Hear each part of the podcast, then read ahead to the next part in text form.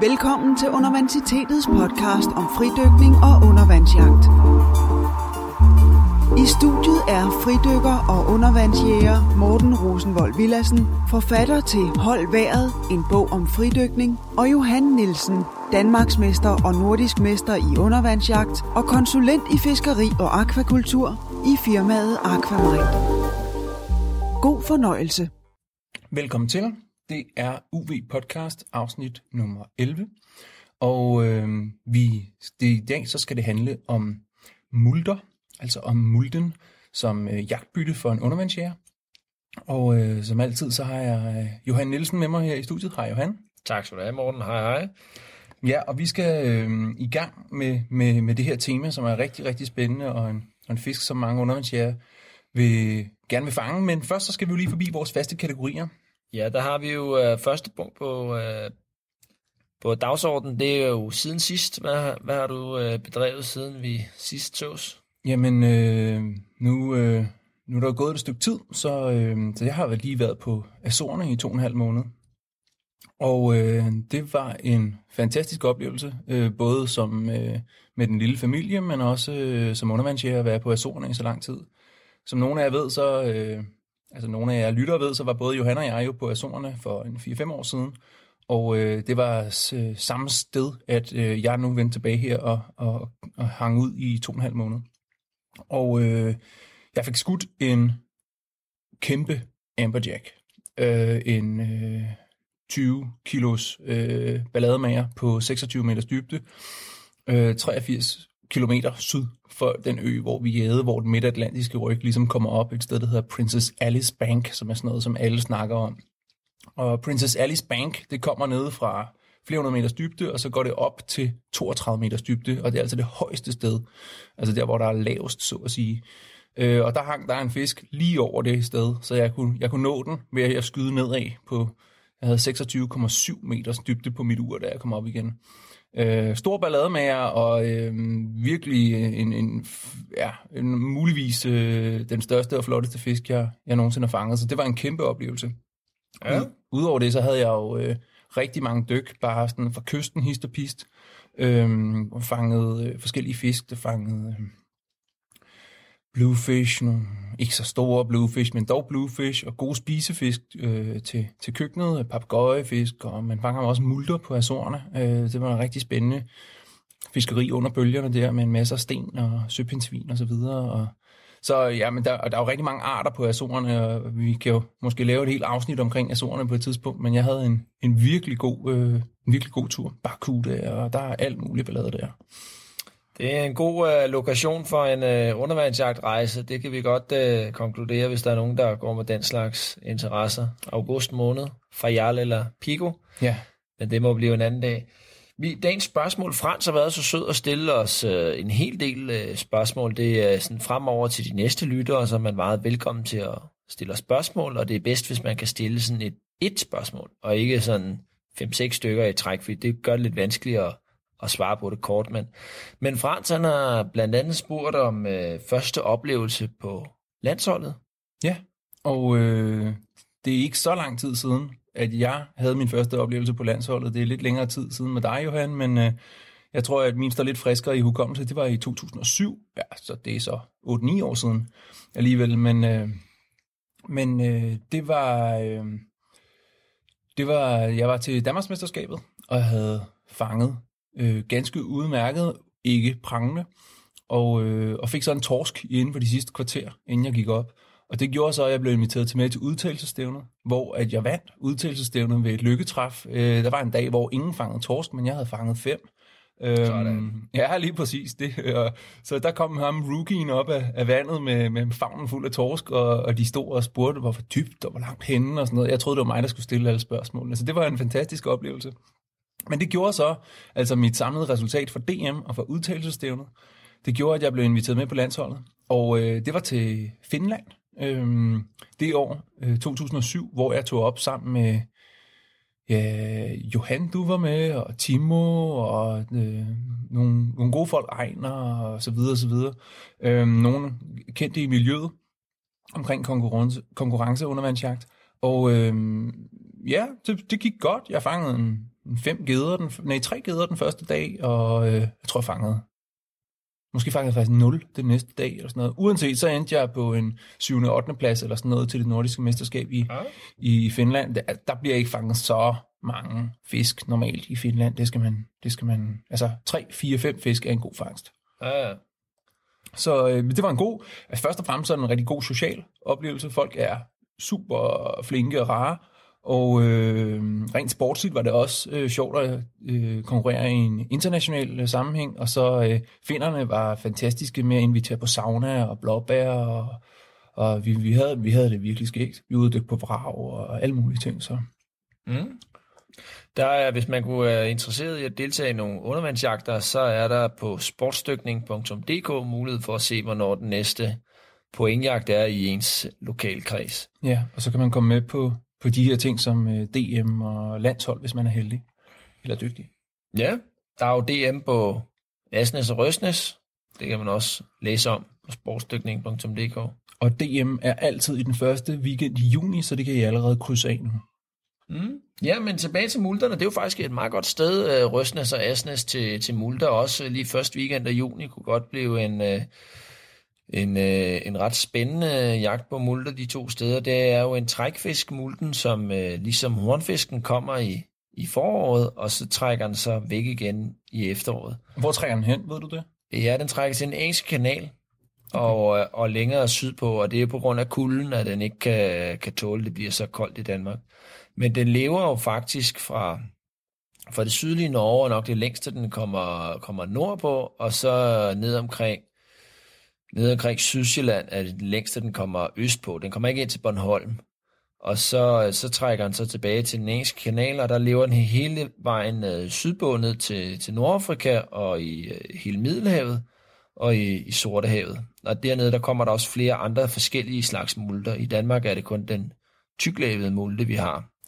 Og den, øh, i Danmark der ser vi en, faktisk kun store eksemplarer. Det er sjældent, man ser nogen under 2 kilo.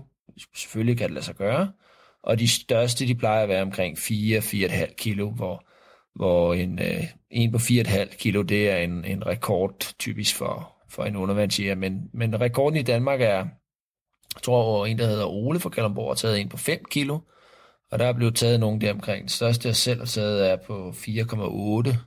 Ja.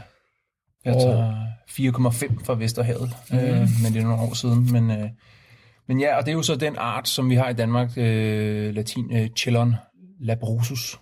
Ja, det, det er øhm. rigtigt. Ja, der er mange, går mange, øh, mange historier omkring, at det, er, at det er en ren vegetarisk fisk, og det, det er også rigtigt nok, at den har en krose, altså sådan en muskelmave, ligesom en fugl med små sten i, så den ligesom maler føden dernede, og den spiser meget vegetabils føde, og man kan også se, at den har en meget lang tarm, hvilket er, er tegn på, at den spiser meget vegetabils føde, men den spiser også i høj grad øh, dyr, men det er bare nogle små dyr, så når den ligesom står på hovedet og græsser, så går den i virkeligheden meget efter små snegle, små orme, og den kan knæve øh, ruer af sten. Hvordan det ellers kan lade sig gøre med en blød mund af gummi og knæve de der små skarpe trekanter af en sten, det er mig en gåde, men øh, det kan den altså. Og små muslinger kan den også øh, spise, men hvis man åbner en multe, så er der aldrig rigtig andet end sådan noget mærkeligt brun, ildelugtende blæver nede i maven på den. Men det er simpelthen fordi, det blev knust så meget af de her muskelmaver, at det er svært ligesom at genkende, hvad der er hvad. Ja, så øh, men ja, vi vender tilbage til, til, til, til hvordan de, øh, hvad man gør med den der mave der. Men, øh, men hvor, øh, hvor skal man fange en multe henne? Altså, hvor, hvad er gode, hvad er typisk et godt sted at fange en multe? Ja, man kan faktisk fange den over, over hele landet, vil jeg sige, undtagen øh, Bornholm, men, men der, der er flere forskellige gode øh, kendetegn. Et, et sted, der kunne være rigtig godt, kunne være en, en stenstrand med snørbåndstang. Det her tynde, brune tang, som står i sådan nogle skove på 1-2 til, til meter vand. Og det er sådan nogle steder som Nordkysten af Sjælland og Djursland. Det er steder, hvor man vil kunne se den. Og også Langeland og nede på Ærø kan man også se den her slags øh, tang. Så er det også rigtig godt langs havnemoler på ydersiden af havnemolen, og der kan man tit møde den lidt dybere, ned til en 3-4-5, måske 6 meters dybde, hvor den trækker frem og tilbage langs havnemolen og går og knaver af, af stenene. Og så kan man faktisk også godt møde den inde i bunden af fjordene, på det helt lave mudderbund, der er den meget, meget vanskeligere at jage, både fordi det svært at komme tæt på den, det er meget lavt. Man kan tit se den sommeraftenerne, bare at den går med hælfinden fri af vandet. Men øh, det kunne være sådan helt inde i bunden af Vine og, og Tempelkrogen, altså i Isefjorden, der går den, er der ret mange multer, som går ind på det helt lave, slammede sandbund. Men, øh, men de to andre steder vil nok være nemmere at, at fange den typisk. Typisk er det ret lavt vand, man, man møder multen. Ja, så er det måske også... Øh, det er også... Øh, altså det er måden, man så, så jager dem. Ja, måske skal vi lige øh, øh, snakke lidt om geografien øh, først. Fordi at øh, godt nok kan man møde dem i hele Danmark og så videre, men øh, jo længere østpå man kommer, jo længere er der mellem dem. Men det er jo også sådan, at man øh, finder flere og flere, jo længere vestpå man kommer, og vestkysten er jo et, et hotspot, øh, et stort hotspot for multer. Vestkysten er rigtig god, ja. Og der kan man øh, nogle dage være heldig at, at finde virkelig mange multer. Ja, virkelig mange. Og havbars også som en, øh, en glædelig bifangst under det fiskeri. Det, det jeg vil sige, alle moler og, og høfter fra, øh, ja, jo virkeligheden fra Esbjerg, men der kan man sgu aldrig se noget nede op til, og fra Hvide Sande, hvor der også som regel er dårlig sigt, men så fra, fra Torsminde, der begynder man at kunne øh, se noget som regel i Vesterhavet, og så hele vejen op til, til Skagen øh, er der øh, kanongodt øh, multefiskeri. Det, øh, ja, det er alle som, steder, der er sten simpelthen. Mm, ja. Øhm, og det kan jo, der er også nogle steder, der ligger bunkers ude i, i, øh, i vandet, øh, Visø blandt andet, og øh, det er også et godt sted. Det er også et godt sted. Men så, øh, så den åbne kyst ved Djursland er et klassisk sted. Nordkysten af Sjælland er også et, et klassisk, klassisk sted, og det er...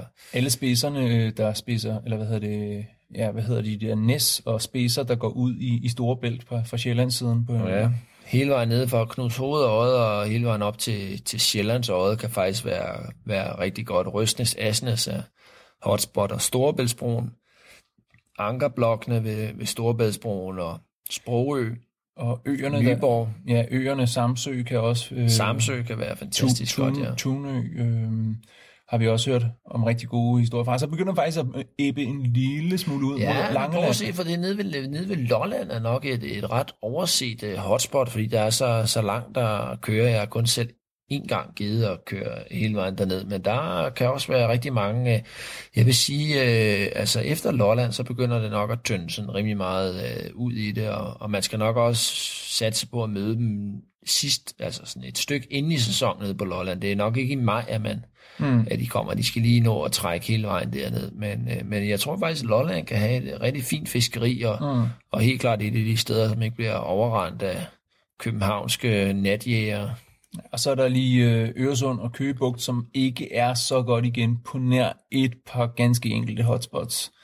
Der er et par havnemoler, hist og pist, som, øh, som mm. godt kan have, have, have lidt multer, men ellers så er Køgebugt og, og Øresund nok faktisk for ferske øh, for multen, har jeg tænkt på tit.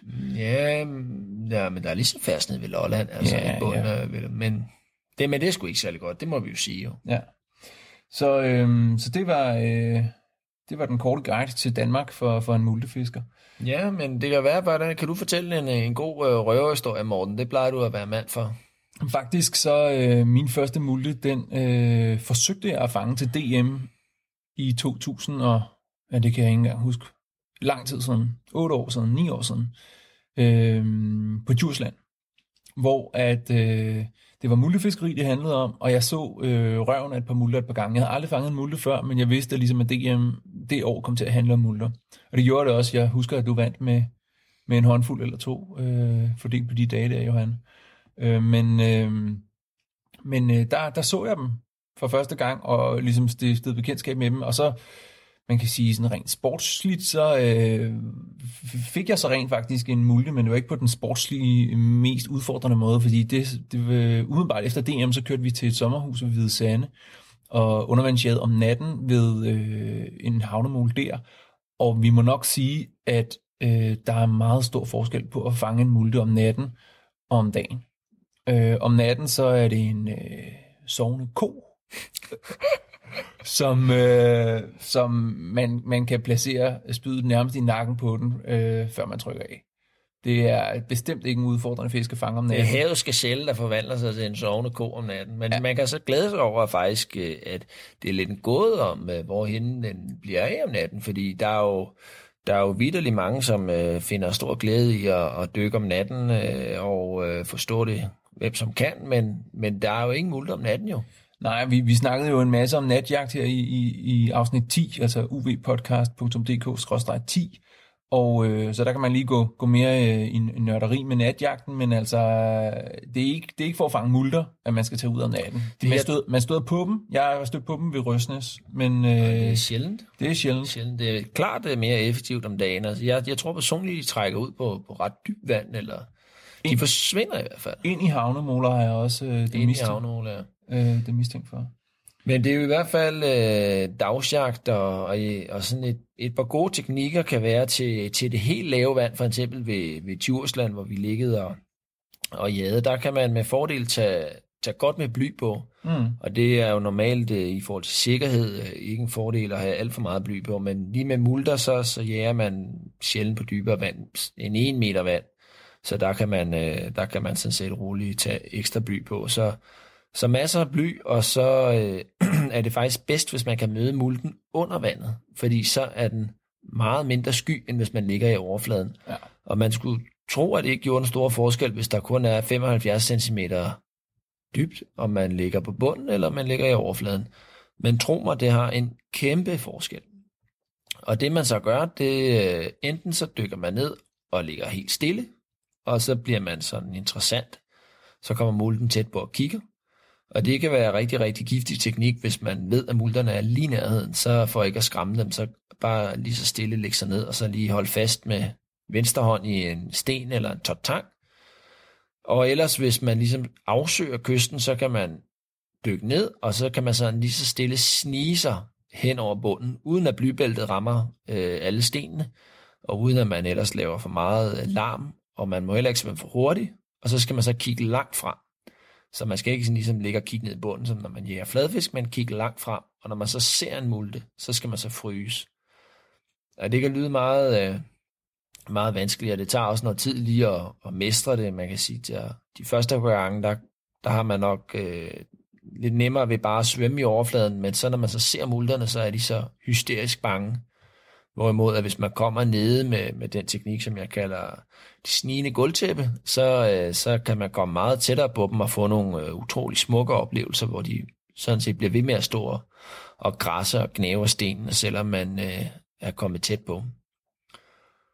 Ja, og vi kan måske lige sige omkring øh, vind og vejr med, med multer, at øh, det klassiske er øh, fralandsvind eller vindstille og høj solskin. Det er ligesom, der typisk, at man vil finde dem helt tæt under land, hvor de går og græsser. Men selvfølgelig findes fiskene, øh, uanset hvad vejret er, og, øh, men, men der er bare en tendens til, at hvis der er pålandsvind eller regnvejr, eller på en eller anden måde øh, lidt rusk og koldt øh, overskyet, så, mm, så mm, jeg tror, de går på, på, på dybere, dybere vand, eller de er længere fra land, eller øh, jeg ved det ikke. Det er i hvert fald, det er i hvert fald helt klassisk, at øh, det er det vejr, man går efter typisk. Mm. Og så, Og lidt op ad dagen faktisk også, ikke? Altså ikke helt fra morgenstunden, men sådan gerne op mod middagstid. ja, ja det er rigtigt, og det, det, de har ikke helt indfundet sig på kysterne der fra, fra morgenen af, men, men et andet sted, som også kan være meget godt at jage, det er så inde ved, ved havnemålerne. Og der, øh, der kan man også forsøge at ligge og, og snige sig, men, men der synes jeg faktisk, det tit er, øh, er bedre, hvis man bare ligger sig ned, der hvor stenene møder sandet eller mudderet, og så ligger stille, altså i en aspetto, som man kalder det, og, øh, og så lader multerne komme tæt på. De trækker typisk langs øh, bunden, hvor stenene møder sandet. Ja, og man, jeg øh, hvad hedder det, var på vestkysten her øh, i sommers, og øh, der var en øh, dygtig undervandsjæger, der hedder Kasper, som vi har haft på kursus, øh, way back på højskolekursus det, i undervandsjagt. Men øh, Kasper han lærte mig også øh, øh, aspeto-teknikken, hvor man simpelthen dykker ned, og så bare ligger og kigger ind i molen, og så ligger de og trækker frem og tilbage inde i molerne simpelthen. Altså nogle af de Mm. store moler, høfte 72 og så videre. Så det er også en, en giftig teknik, og og det var jo meget sådan symptomatisk, at det sted, hvor øh, vi lige havde været to undervandsjæger ligget på molen og kigget ud af, øh, der kom han så og lagde sig på målen og kiggede ind af og skød en multe i første eller andet dyk eller sådan noget. Så, Ja. Ja, men multerne går faktisk tit ind i, i havnemålerne. Man kan også, nu ved vestkysten er det nogle meget store huler, men, men sådan med lidt mindre, øh, lidt mindre sten, så, øh, så kan man også tit overraske med, hvor de står og sover ind mellem stenene med en, øh, med en lille lygte. Det er nok noget af det sværeste undervandsjagt, øh, man, kan, man kan lave. Det er det her hulejagt efter multer. Det er virkelig, virkelig udfordrende.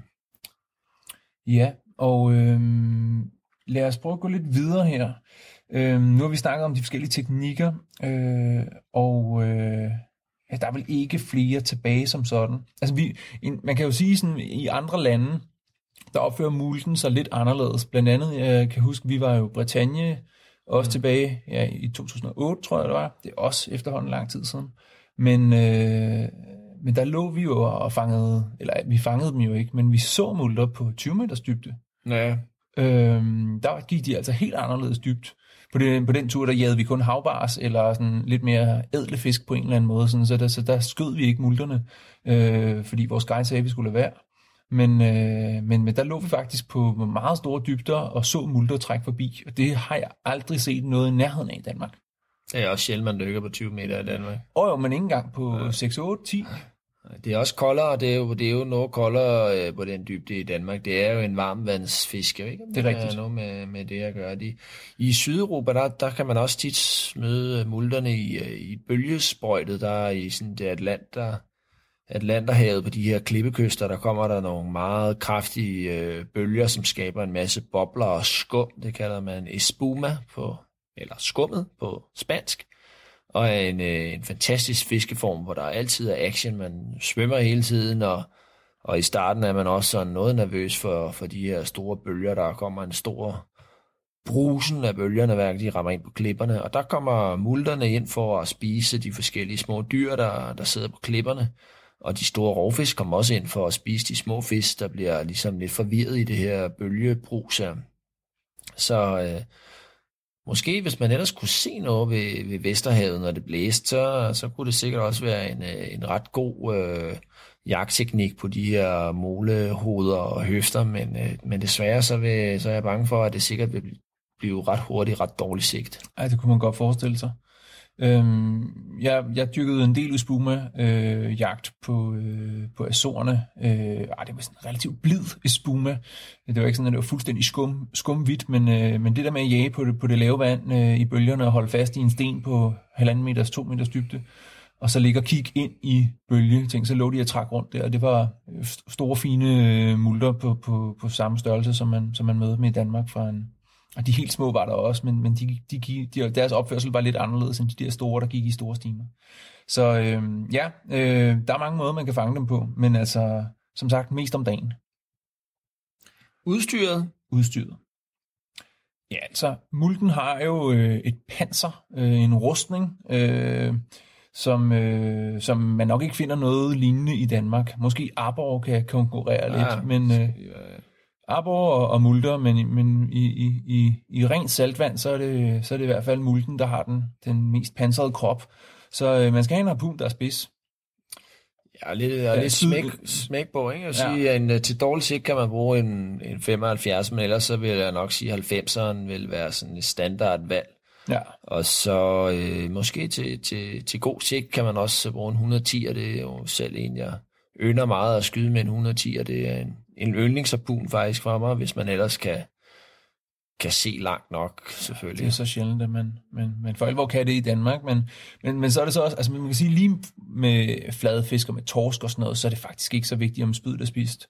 Fordi at øh, fiskene er så bløde og så videre, så du kommer tæt på dem, så, så det, øh, men hvis du har ligget og jaget øh, en masse torsk ind i nogle sten og fået et rigtig godt sløvt spyd, så øh, er du altså et problemer, hvis du efterfølgende på samme jagt skal lægge dig ind og, og jage multer. Øh, der skal man altså have et spidsspyd. Ja, og man skal ikke skyde den i maven. Den er multer og ørder, dem, dem skal man gøre sig umage for at, at ramme ordentligt, fordi øh, det, det, er, det er en af nogle af de fisk, som øh, hvis man skyder den yderligere i maven, så river den sig altså, hvis ikke man øh, er hurtig over den. Så man skal, man skal sørge for at, at skyde den ordentligt, og små trykløfterpuner og, og alt sådan noget andet pjat der, det, det, det dur simpelthen ikke. Nej, altså så skal man også være opmærksom på, at de, de jo faktisk, jeg vil ikke sige går amok, men de, de er ret stærke og, og gør, kæmper virkelig, når man øh, får dem skudt. Havet skal sælge. Ja, ja. Der det er, er altid en stor, øh, stor dag for en undervandsjæger, når man øh, skyder sin første multe. Ja, det er det. Godt. Ja. Men Jamen, øh, ja, så kan vi sige lidt om at, at spise den. Det, øh, jeg synes faktisk, den øh, min bedste multeopskrift, øh, som, som ikke er så velkendt, det er faktisk øh, koldrøget. Sige, øh, det er en fisk, som er endnu bedre end havret til at blive øh, koldrøget, og hvis man øh, fanger nogle multer her til sommer, så skulle man gøre sig den, øh, den tjeneste at filtrere dem, og så øh, samle lidt sammen, og så få koldrøget sådan en flok. Det er simpelthen virkelig lækkert.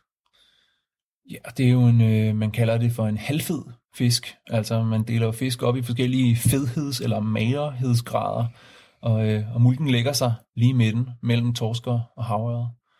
Øh, den, har, den har det lyse kød, der er de store flager, men, øh, men også den lidt fedmen fra laksefiskene.